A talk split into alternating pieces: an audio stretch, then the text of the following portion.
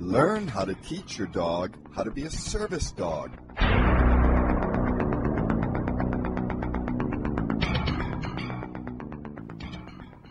And welcome to From Shelter Dog to Service Dog with Janice Wolf and Wyatt, who's curled up to me in my studio at our beautiful rehabilitation and training center here in beautiful. I'm so excited to tell everybody about our 12 gorgeous, gorgeous little puppies who are just doing so beautifully. And uh, the little little one, who a lot of you have uh, asked about how the little boy is doing. He is healthy as a proverbial horse. He's doing just great. Um, he's definitely not as big as his brothers and sisters, but you wouldn't know that. Appetite like a like a mammoth. So he's doing great, and I hope you are all doing great this week. Well, lots been going on in the news, and uh, unfortunately, it seems like every time we uh, we hear something else about a fake service dog or or about something going on, somebody's getting bitten or attacked by a pit bull or a, or, or a chihuahua or whatever.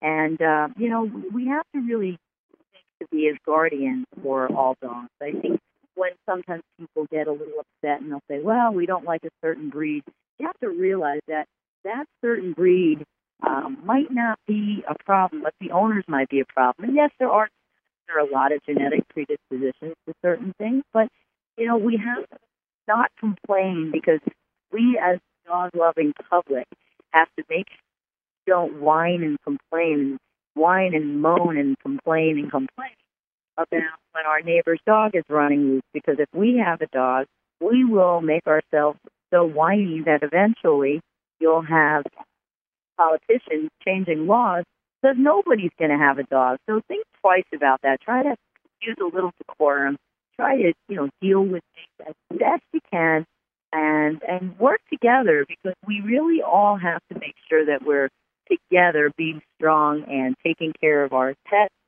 so that we don't have the government starting to legislate things. And that's always a problem. Now, there is one kind of cool thing. Um, we had uh, about a year ago uh, talked uh, quite a bit about uh, people, um, a couple different organizations that have been founded to provide service dogs. And the third breed that we had kind of mentioned um, has now gone defunct. Unfortunately, the people who got service service dogs from the, these agencies uh, received nothing at all, or um, received dogs that were subpar, or dogs that really were never service dogs at all and had no training, but that uh, you know different people um, had pretended they knew what to do and talked a good game and charged, you know, tens of thousands of dollars and all.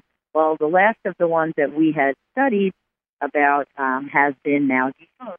Yay, praise God that we've got somebody looking out for the little guy. But the other issues is there is definite terrible problem of people just purchasing fake IDs and service desks and all kinds of things um, they did, in some states, um, put some legislation up for for uh, and I believe in some states it's legal now, where it is a, a criminal offense claim that your dog is a service dog if it is not. I want to explain why that's for us not to do. Here, if you go in and you have a dog that you claim to be a service dog, and people take that at face value. Now, let's say that dog has it its leg on uh, on something in an airport or in a restaurant. So obviously now the people in the restaurant, who may be the owners or the patrons, are going to look at that and say, "Well, gee, that's not a real service dog. Well, maybe this other dog here isn't the service."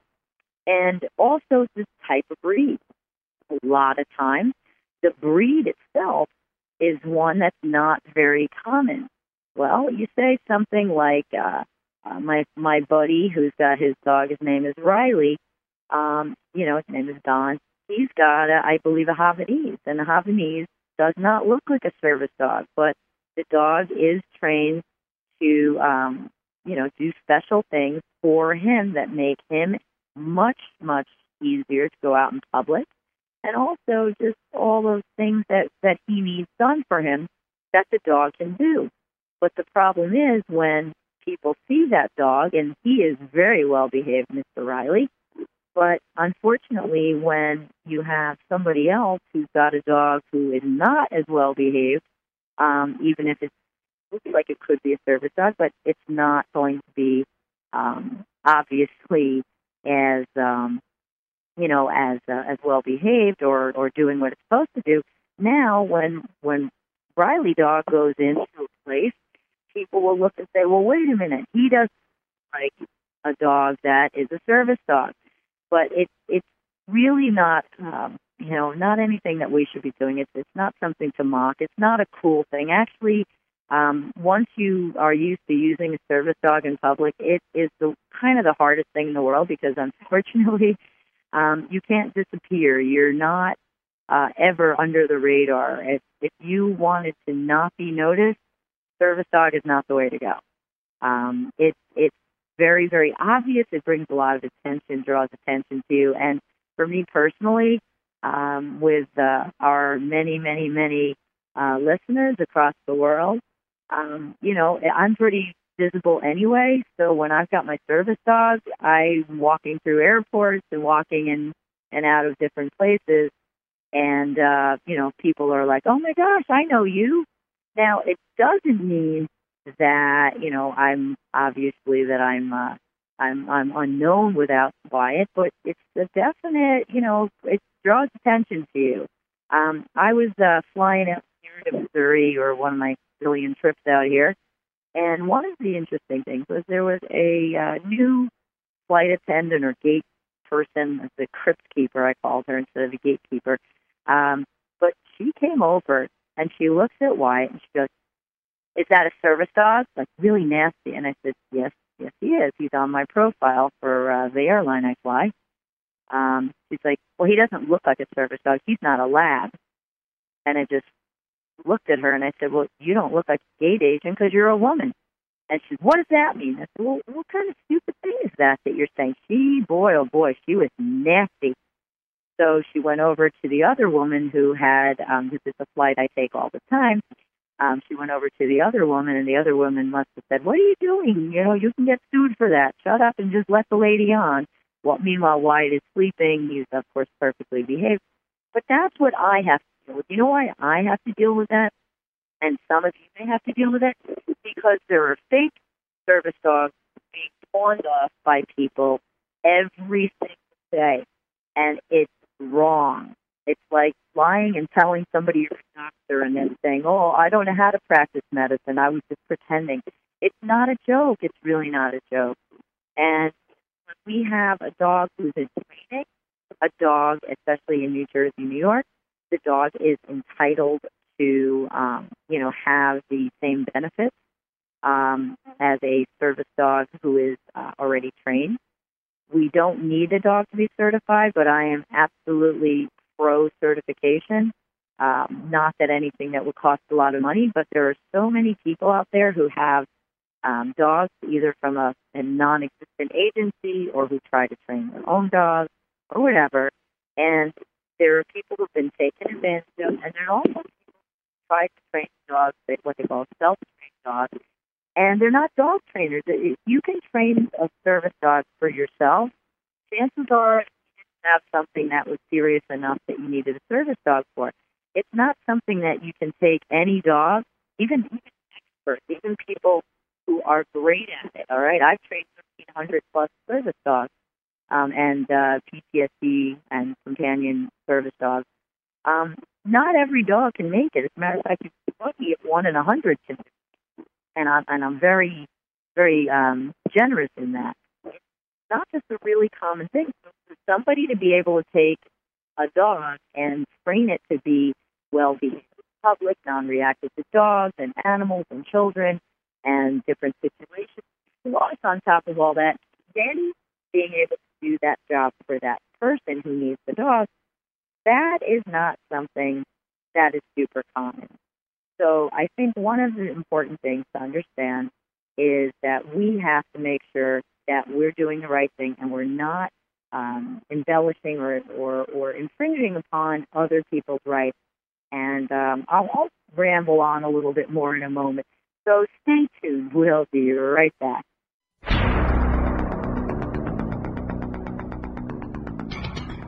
Share the amazing stories of shelter dogs whose lives are changed by changing others. As a dog owner, you know that dogs can eat just about anything. But when food becomes a health troublemaker, or your animal has been on antibiotics or heavy meds, or GI issues set in, your animal's gut may be out of balance and needs Goo Gut Rescue. Goo Gut Rescue is 100% natural and veterinarian prebiotic and probiotic formulated to rescue your animal's gut from bad bug dominance. Remember, your dog's total health begins with gut health. Don't delay, visit googutrescue.com. Share the incredible process of shelter dogs whose lives are saved and are saving the lives of special needs children. And welcome back to Shelter Dog to Service Dog with Janice Wolf and Wyatt. And of course, the old shout out to my good buddy Pam and Miss Mona Lisa who is one of the most beautiful little basset hounds you'll ever see in your life. She's just adorable. And uh, also, I want to put a shout out to the future Dr. Jody Joseph, who is just an incredible person and has been helping us. We're going to be doing uh, some research with our cancer and disease detection dogs at uh, one of the top Ivy League um, colleges in uh, vet schools in the country. So it's very exciting stuff going on. We want you to be a part of it. You can always check out our website, www.merlinskids.org. That's M-E-R-L-I-N-S-K-I-D-S.org. And you can check out all the cool stuff we're doing. And, you know, one of the interesting things is I, I found out, I'm not going to tell you how many people uh, actually listen to uh, my show, but I was absolutely blown away. And uh, a couple of weeks ago, actually it was last week, I was uh, down in Aruba working with an amazing rescue, and we're going to have them on our show either next week or the following week. And uh, they have some really cool puppies that are born that are feral puppies, and it's amazing to see how quickly these puppies can be changed using the NCBR methods. um, my method's natural canine behavior rehabilitation. It's so cool to see these puppies literally change in in days where they change almost immediately, but then the dogs, the puppies are actually able to go on to do all kinds of amazing stuff. Like we're talking incredible stuff. And and the NCBR is an awesome way to do that because it, it focuses on the natural instincts of a dog. And um, I've written quite a few books, um, and my good friend Temple Grandin today and I had a long talk, and um, she is trying to uh, help me get my next My Name is Wyatt book out, which I'm very excited about. She's awesome. And uh, one of the things, though, is that is so important is we don't really realize, some of us, and I don't mean you because you guys are here listening, but we don't realize how important it is for us all to spread the word about the power that dogs have and the incredible things they can do. I'm not going to tell you too much about Aruba but I will tell you when uh, when we have them on the show because it's pretty incredible how we can change the world just or our little piece of it just very easily by teaching the children and changing the way the children think. And by changing the way the children think we are able to change the way the adults think and the world will be someday. So help to, to make this a better world and a better place where animals are respected and dogs are respected and you know people in general just are you know not fighting and not infighting and all that. It's um it's just a great thing. So what we're going to talk about today is a little bit more about training your service dog so let's say you do have a dog already. You have your rescue dog and you're trying to choose a really good dog to be a service dog let's say for your child or uh, perhaps for yourself and you don't know where to turn. Well, uh, shelters are always a great place. However, the problem with shelters is you usually don't have a big history on them. So sometimes it can be a lot easier for you if you're able to go directly to a rescue group. Let me explain. Some of you might not know the difference, and it's surprising how many people really don't know the difference. Um, a shelter is basically a place for my good friend Lauren. Um, a shelter is basically a place where it's a repository, if you would. It's a it's a catch basin for dogs who who either had owners who didn't want them anymore, or for strays that didn't have an owner come forward for them. Um, and those are the ones where typically the dogs are at a higher risk of being euthanized. Even a no-kill shelter, and, and you'll see groups like PETA who say that, oh, we're fighting for the rights of animals. And I may be off on this, you can check it, but I believe that uh, PETA's last uh, estimate was that 98% of the dogs that came into PETA were euthanized and 2% were, were adopted. Uh, those were the last statistics that I saw.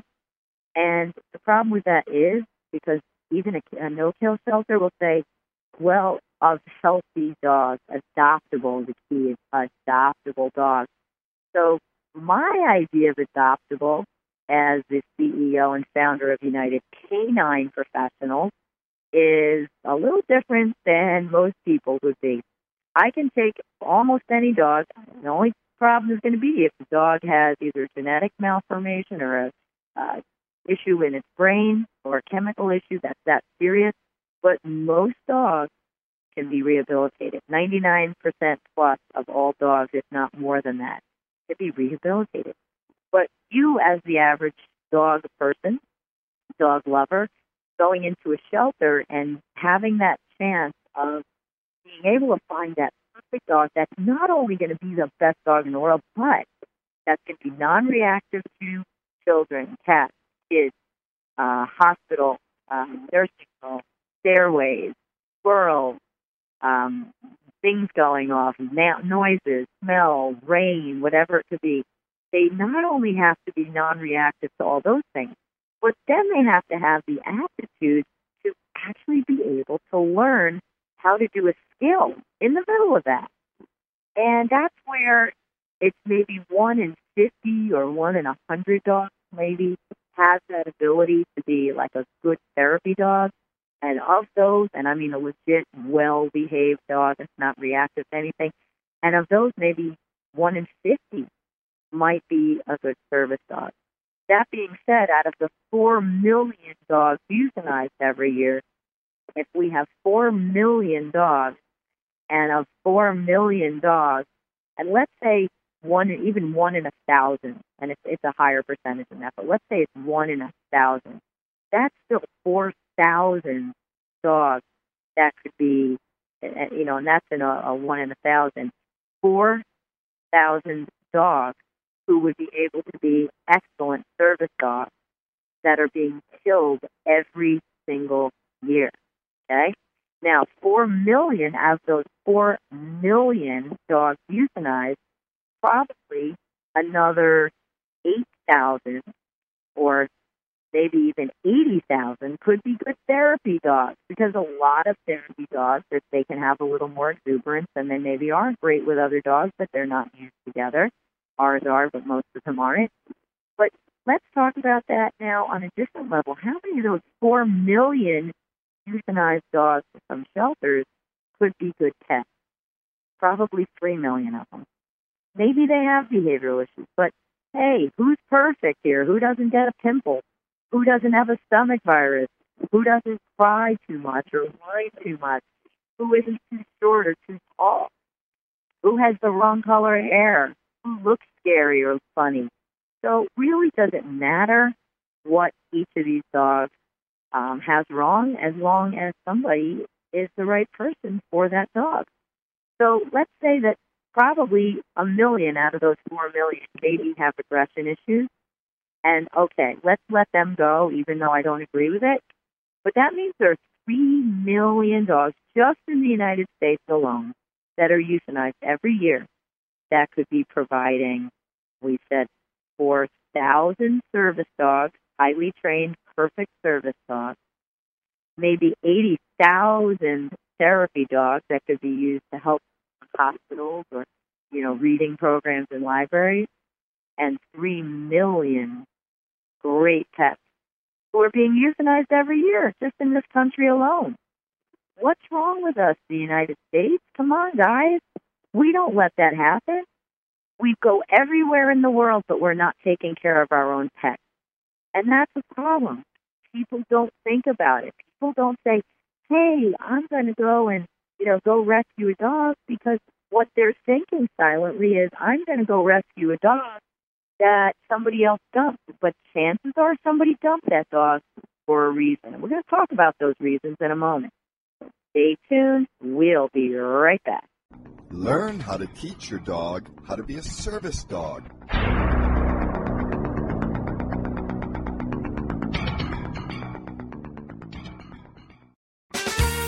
NuVet Plus, your pet's best friend. NuVet Plus is an immune system builder that is safe for all. St- NuVet Plus, your pet's best friend. NuVet Plus is an immune system builder that is safe for all stages of your dog's life. Helps eliminate most issues, including allergies, scratching and itching, hot spots, arthritis and joint issues, chronic ear infections, tear staining, lack of energy, digestive issues, and so much more. All natural, manufactured in an FDA registered human pharmaceutical lab here in the USA using ingredients sourced in the USA. Nothing artificial, no sugars, wheat, corn, or dyes. Never heat treated to help retain all the natural rich ingredients. Comes with a 60 day money back guarantee and is only pennies a day. Call us Monday through Friday, 7 a.m. to 5 p.m. Pacific Time. 1 800 474 7044. That's 1 800 474 7044. And tell them you were referred by All Paws Pet Talk Radio. Or go online to www.nuvet.com. That's www.nuvet.com. Use order code 33955. Again, www.nuvet.com. Order code 3395. Put your pet on the path to good health.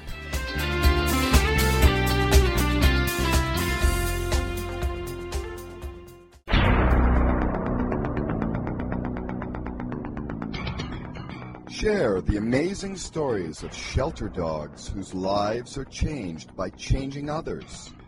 And welcome back to From Shelter Dogs to Service Dogs with Janice Wolf and Wyatt.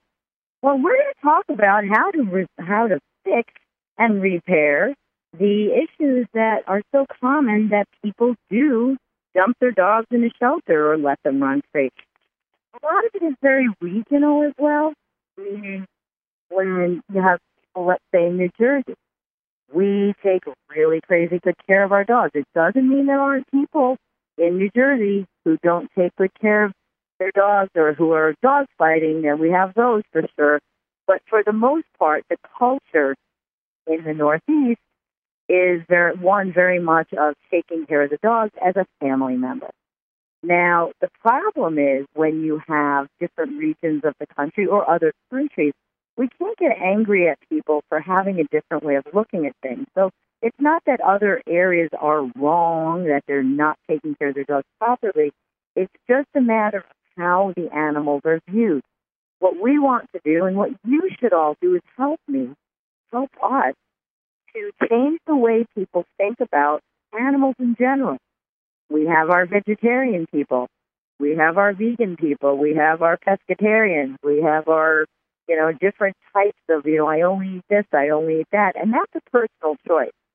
But taking care of an animal properly is not a choice. That's a responsibility. Now, my good friend Temple Grandin, and I was talking to her today, and she is uh, getting helping me get out my my name is Wyatt book. So to add to the uh, the stories and the and the different books that I've already worked on, um, including Happens S H H H Happens Dog Behavior 101, which is a great stocking stuffer at ten bucks um, that you can get on Amazon. You can actually have a download on it, and it's a great book. It goes through all the different things of how dogs think, and uh, you get once in a, in a 15,000 reviews, you get somebody who who thinks uh, I'm somebody else. And sorry, I'm not anybody else, and I'm not a dominant theory kind of gal. Uh, but dogs do what dogs do because they're dogs. And yes, dogs are pack animals.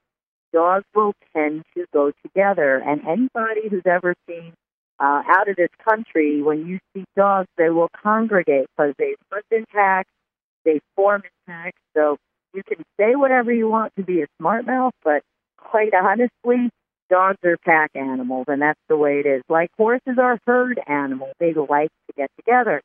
Most animals, most types of animals, not all certainly, hunt together. Humans, even though some of us may be a little more antisocial than others, like like an occasional person may be, but we need each other. We need each other to survive. That's how groups of animals and groups of humans have survived for the last, you know, umpteen thousand years. and that's what's very important to understand. Dogs are pack animals, and because they are, they are looking for somebody to be in charge. And if you're not in charge, your dog is going to do that job. So, you know, we can say that we're debunking a myth that, like, oh, there's no such thing as, as dogs in packs. Oh, that's ridiculous. I mean, that's so asinine. I, I can't even. I mean, that is so funny. Because I was just down in Aruba and one of the problems in Aruba is you have these wild dogs that are feral.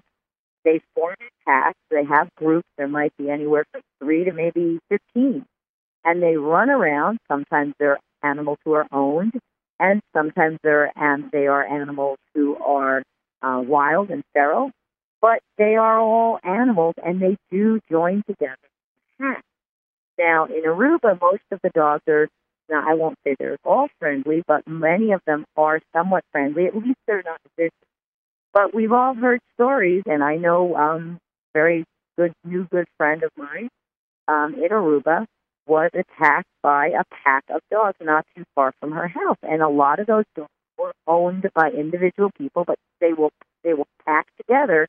They will get together with other uh, canines, and they will form groups or bands or packs so, yes, they're pack animals. Now, in the wild, who would be the leader? Would it be the weakest, frailest dog? Of course not. It would be the strongest dog. It would be the fastest dog. It would maybe be the male who was the most large or dominant or whatever. So, yeah, that's really how dogs are.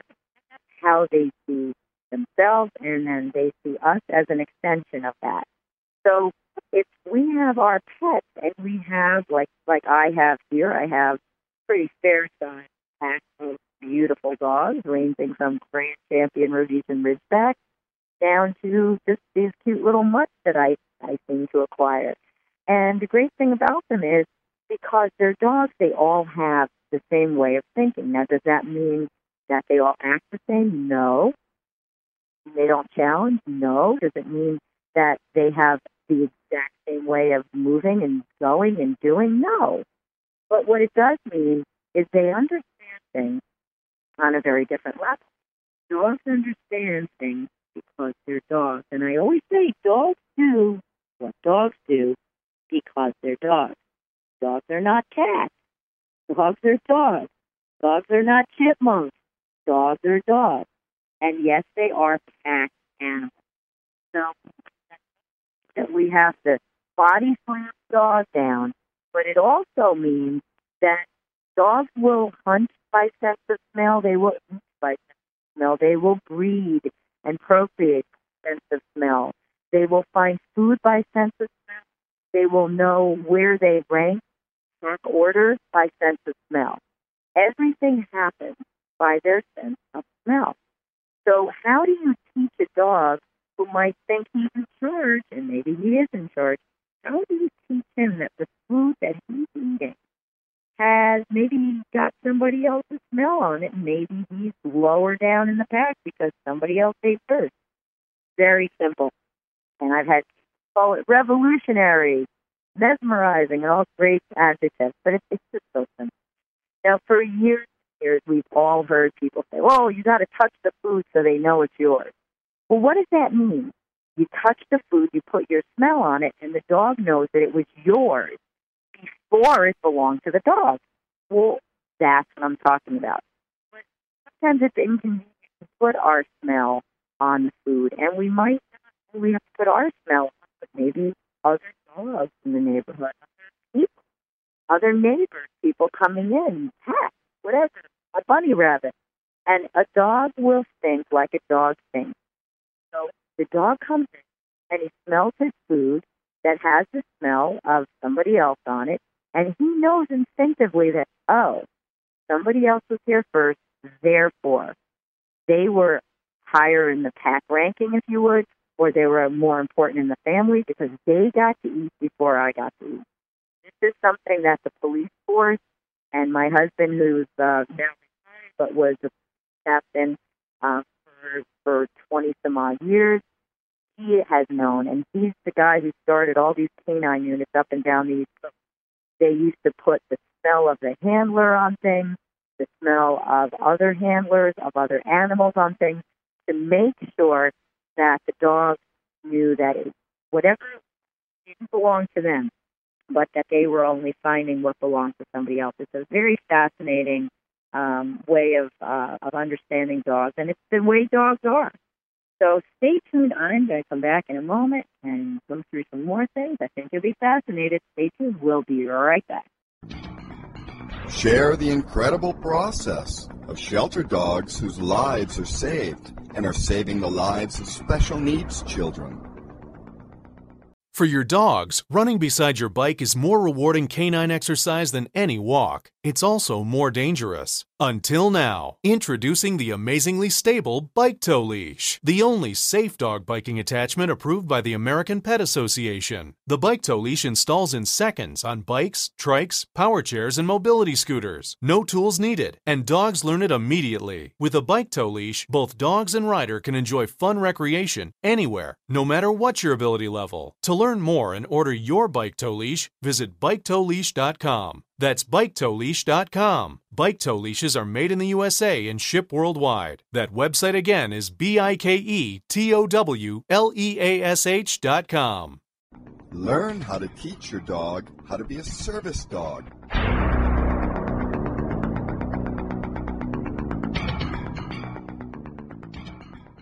And welcome back to From Shelter Dog to Service Dog with Janice Wolfe and Wyatt, because he Wyatt.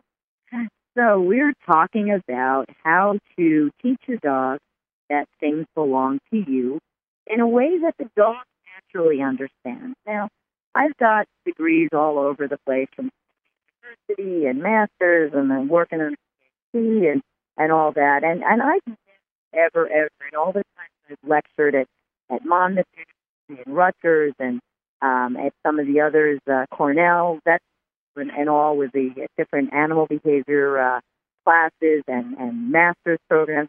One of the things that's always fascinating to me is that people don't know. They think they know, but they don't know what they don't know. And people don't really know how dogs think like dogs. And the same way as uh, when we go to a party or we go to a restaurant, claim a table so that people know it's ours, what's the first thing we do?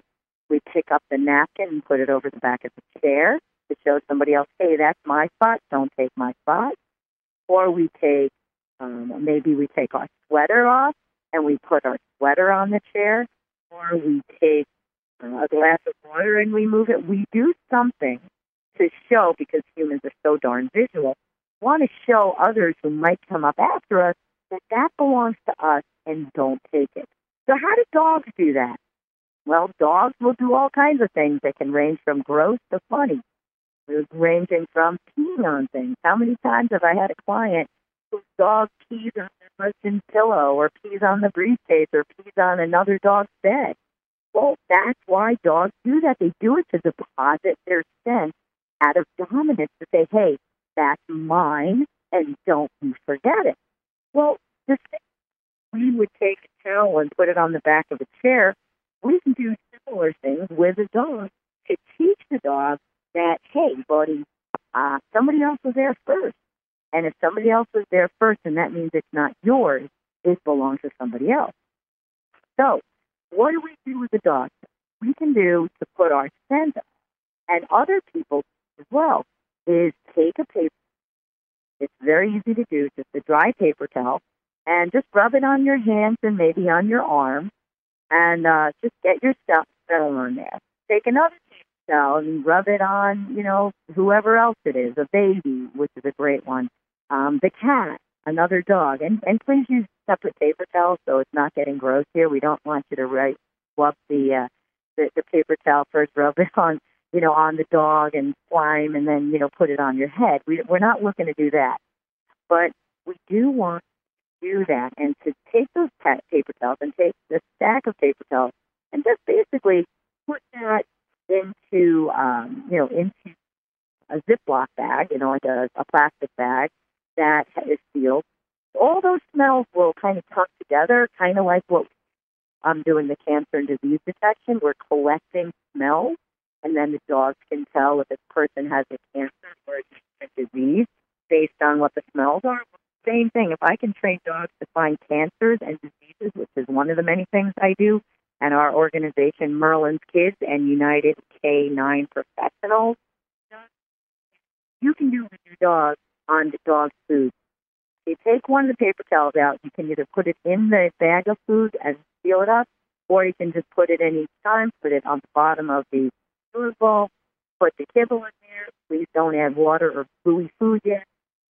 Leave it in for about five minutes, pull the paper towel out, stick it back into the baggie, the Ziploc bag, and then what you do is just put your food in, whatever you're going to eat, you know, uh, give the dog, cat, cat, table, whatever, and that smell of you, your husband, your wife, whoever it is, your kids, the cat, the baby, the guinea pig, uh, whatever else. Those smells will be on that food, and that dog, being a dog and not a stupid human who doesn't understand the concept, will the dog will say to himself as he's smelling, and you'll see him oftentimes smelling to smell all the different smells that are on there. Hey, I must not be in charge anymore because look at all these others, um, you know, who ate the food before me. So in nature, if we all went hunting and we caught something, who would eat first? Of course, the leader, whoever was the leader, would be the one who ate first. After that, so let's say leader is going to eat it. The dog number two comes in. He smells the leader's smell on the food because the leader ate first, and he eats his fill or she. And then the third one comes in, and the third one smells the first and the second. And then they eat. And then the fourth one comes in and smells dogs number one, two, and three. That's what they do until we get to the bottom of the pile where you might have the weaker ones all coming in and grabbing a, a little piece of food and running away with it, which can actually plague them into adulthood. But that's what dogs do. And no matter what stupid people don't understand how dogs are, dogs are dogs. And, you know, we can argue and complain and say, oh, well, that's not how dogs think. Okay, what makes you expert? You're not a dog, and you don't know what you're talking about. So the key is dogs do what dogs do because they're dogs. And if you watch dogs, and I don't want to say dogs in the wild, but if you watch dogs left to their own devices in a doggy day, go and you have a daycare. Isn't there always that dog who humps everybody, or jumps on everybody, or steals the the, the you know the toy, or is a little bit of a problem? That's because in that group of dogs, he is the leader. And if he's the leader, then that's what he's got to do. That's what his job becomes. It's not difficult. It's so easy to look at dogs and understand that they're doing things from nature. So what we do is by putting that paper towel in, that's one of the many things that we would want to do. That he's not in charge because others have before him. That's why dogs go up to fire hydrants and they go up to the fire hydrant, they smell the fire hydrant, and they pee on it and think to themselves, ha, now my pee is the strongest and it's higher up than anybody else's. You'll see female dogs, dominant female dogs, will actually lift their leg like a male to urinate. It's crazy. They do it because they're dogs. So the same reason dogs go to a fire hydrant or a tree have to try to get that last little drip of pee out of them onto that item or that tree or that fire hydrant is because that's what dogs think. Dogs think, aha, I have to go pee on that because I have to show everybody that I'm in charge. That's why dogs do what dogs do because they're dogs. So there's talk about the next segment, but I really want to understand that if we listen to how dogs are and we watch dogs, watch the dogs in Aruba, watch the dogs on an island, you know, the dogs who are, um, you see, watch a, a group of dogs playing, watch dogs playing, whatever it is.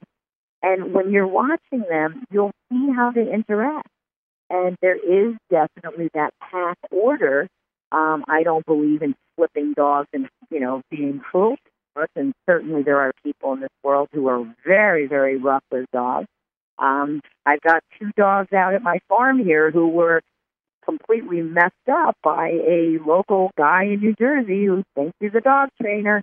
And the, both of the dogs are extremely crate aggressive, and uh, I mean they'll nail you. They're good dogs otherwise, but because this person thought he did, he knew something. He was gonna, I'm gonna be training dogs, and he, you know, basically stole thousands of dollars from these people, and the people both of them had to get rid of the dog because the dogs were were hard. Now I'm keeping up because I can manage them, but dogs have issues, deep seated issues. So please don't pretend you have a service dog. And by all means, please don't call yourself a dog trainer if you don't have a lot of experience and really know what you're doing because you're doing a great disservice to dogs. Well, stay tuned. We'll be back for our final segment in a moment.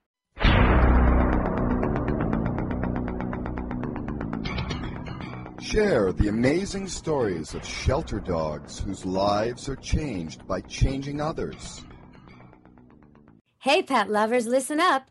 Purr Spray Pet, all natural, non toxic spray for all of your pet problems.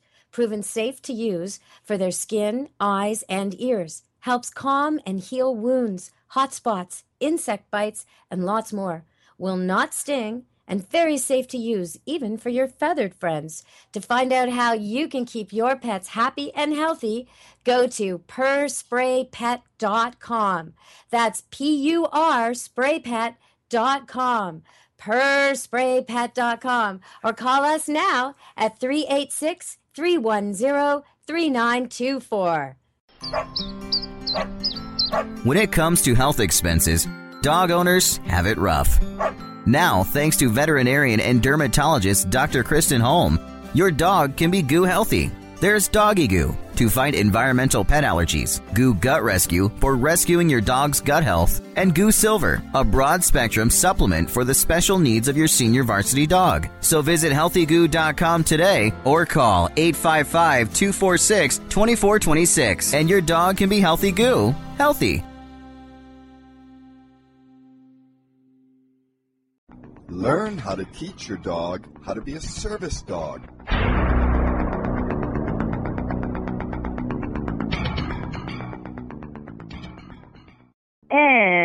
Welcome back to From Shelter Dog to Service Dog with Janice Wolfe. Well, thanks for listening. We got some really cool things. And of course, we've got a couple of more comments, but then we've got our question of the week. And uh, this is always a great question to get, so I'm going to share that in a moment. I just want people to know that if you have questions, if you want me to answer any of your questions, you can also get a copy of my, my latest book, which is my favorite. It's called Happens, S H H H, Happens, Dog Behavior 101, which you can actually download right this very minute as soon as you stop listening to my show and you can get it on Amazon. You can download the free Kindle software, which is really cool and very, very easy for you. And the book happens. Dog Behavior 101 will give you not only a very detailed genetic background on why I don't like to have these designer disaster dogs and what happens, it also goes into puppy development and stages of development and what not to do at certain ages it goes through nutrition in detail and how to choose a good food for your dog, whether it has a behavioral issue or not. And then you're also going to have a whole chapter on the rules and learning how to have your dog respect you and love you. There's a chapter on connection, on understanding why you can't yell and scream at your dog and why you have to do certain things to ensure that your dog trusts you and loves you and respects you. And of course, talking about your energy and the purpose of what is the purpose for you in the in that leadership role. Why do you have to be driving the school bus? If nobody's driving the school bus, your dog might say, "Hey, I'm going to get in the bus driver's seat." But if you're driving that bus, if you're in charge, why would anybody want to take over? And sometimes when we have a weak energy because we're not feeling well or we lose somebody, this past week I just had to put my trooper to sleep, which was horrible.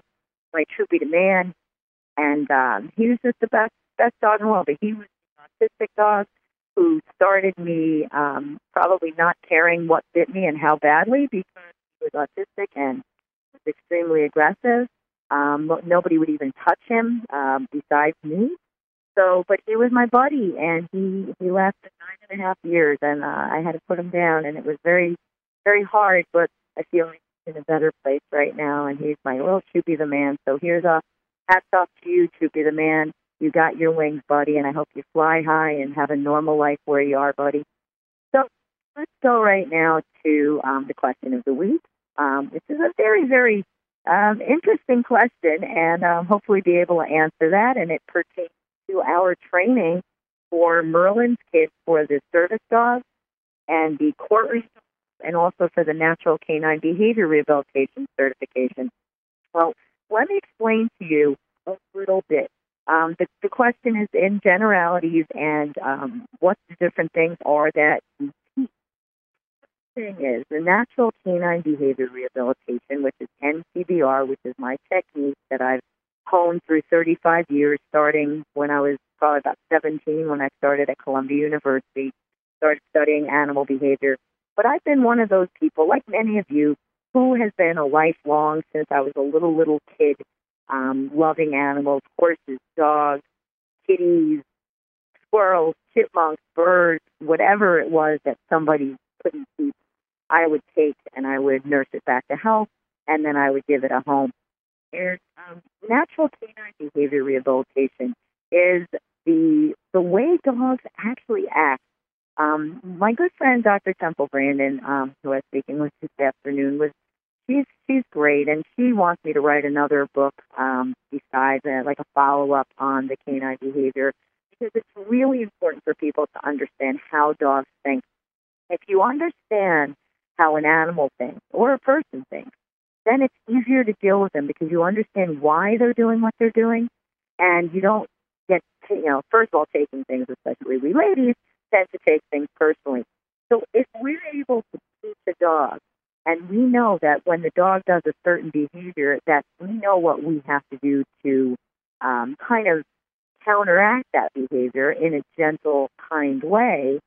Um, if you don't know how to do that, then you're missing training opportunities. You're missing opportunities to teach that dog a new way of thinking. Now, not every single dog in the whole world can be rehabilitated. I've had four out of about 27,000 dogs that had either issues that were so serious or had um, two of them had inoperable fungal plaques in their brain that they got from a dog park that they inhaled, I guess, mold spores and and uh, the mold spores went into the sinuses and it went up into the brain. It was so sad. Two dogs in, in Texas um, within a couple weeks of each other. Occasionally, we get a weak nerve German Shepherd um, that from the German breeding that has uh, the genetic screw loose. Um, there are certainly pit bulls, and there are certainly chihuahuas, and there are poodles, and there are almost every breed. But most of the time, that we can fix those. Now, what we do though is we don't go in thinking that a dog, to training a dog, I should say, to sit means that the dog is not going to have a behavior if your dog is jumping on you because he's being dominant and he's trying to get higher up than you, and you tell him to sit and you give him a cookie, you're not telling him not to jump. You're just making him sit for a cookie. And as soon as you don't have the cookie, he doesn't listen to you anymore. And you look at him and wonder why not? Why isn't the dog listening to me? Well, because he's looking at you as a crazy chain. He's looking at you like a, like a little kid looks at a rich parent. Ah, that's where I get my allowance from. If I just if I just sit here long enough, or if I do something bad, he'll give me money to go shopping, or he'll give me a cookie to shut up. So you're actually rewarding the exact behaviors that you didn't want, but you're not thinking like a dog because you're human. So our training course for the natural canine behavior rehabilitation, you have to apply for. We have we just had almost 300 applications because we didn't have a summer class this year. Uh, we decided to take it a little easy. You had a lot of travel this year. So the natural canine behavior rehabilitation, you can go on to www.united, the letter K, the number nine, pros, P-R-O-S, dot com, or unitedk9professional.com. Either one will take you to the website. On there will be an application. You fill out the application. Please fill it out completely and, and try to make it as detailed as you can. You're competing against a couple of hundred other people who also want to get accepted to our classes. We usually accept only about out of 150 to 200 average that we get per quarter, we accept 12 to 16. So it's very, and we have a lot of good applicants. So it's very, very difficult. So put in an application and make sure that you put some detail into it, put why you want to do things, and then follow up on it, like a college application. Because if you don't follow up on it, then do we really know how interested you were? So that's important. The natural behavior rehabilitation, you can actually get certified. It's a very detailed training process. There um, is about a six month period where you're actually training, and then you have hands on that can last for anywhere from three to four months, all the way up to a year, depending on how much time you're willing to put in and how many classes you're able to observe and how much uh, time and how many hours you're putting in at your local shelter or rescue. That's a great thing, and it's a great career um, we get protected territory, so you're not competing against your other teammates. And we do uh, once or twice a year, we do our national convention, and then we do other training um, in the in between time. Very fun thing, really cool, great way to have a great career that you love. The other part of it, which was the other second part of it, is the courtroom cortisol dog training, the school training, and the private service dog training. So yes, we do offer classes for individuals who have a dog that they'd like to train to be a therapy dog or a service dog. But I'm just going to warn you, most people who come to us, their dogs are not good. Not that they're not good dogs, but they have to have so many things. People say, "Oh, but he's so sweet." But if he's sweet and he's dumb as a rock, he's not going to be able to learn a task really sweet, but he's aggressive with other dogs and cats and kids and is afraid of things with wheels, he's probably not going to be a good therapy dog in a hospital. We do, one of our um, very, very experienced team members will um, will evaluate your dog and you can make sure that it is that. But the other ones, the courtroom dogs, the cancer detection dogs, the school dogs, that is all through Merlin's Kids. You go to kids.org on the merlinskids.org website, you'll see where it'll say um, interested in training and certification. You click on that, and you'll be able to find therapeutic facilitation, behavioral intervention, uh, courtroom cortisol dogs, all the different things we do, and the cancer and disease detection dogs. That will all be there. You have to be tested. We're going to ask for backup documentation, and there is also going to be um, several uh, people will be uh, during the interview process. There is. So you're going to have to um, put a little time into it, but it's so rewarding. And the best graduate, you will have a skill that nobody else has. It's just such a beautiful thing to be able to show the rest of the world these amazing dogs and our amazing team members who are truly changing the world. And we're saving the world two lives at a time, Merlin's kids. So if you need us, you have any other questions, you can call us at 855 Hi Wyatt, 855 H I W Y A T T. Hi Wyatt, who is laying right here in my studio in Missouri. Unfortunately, it is time to go. Thank you so much for all of you for being here, for spending this hour with me. And take care of your dog. Try to be more patient and tolerant of other people. Let's change this world together. Have a great week. Learn how to teach your dog how to be a service dog.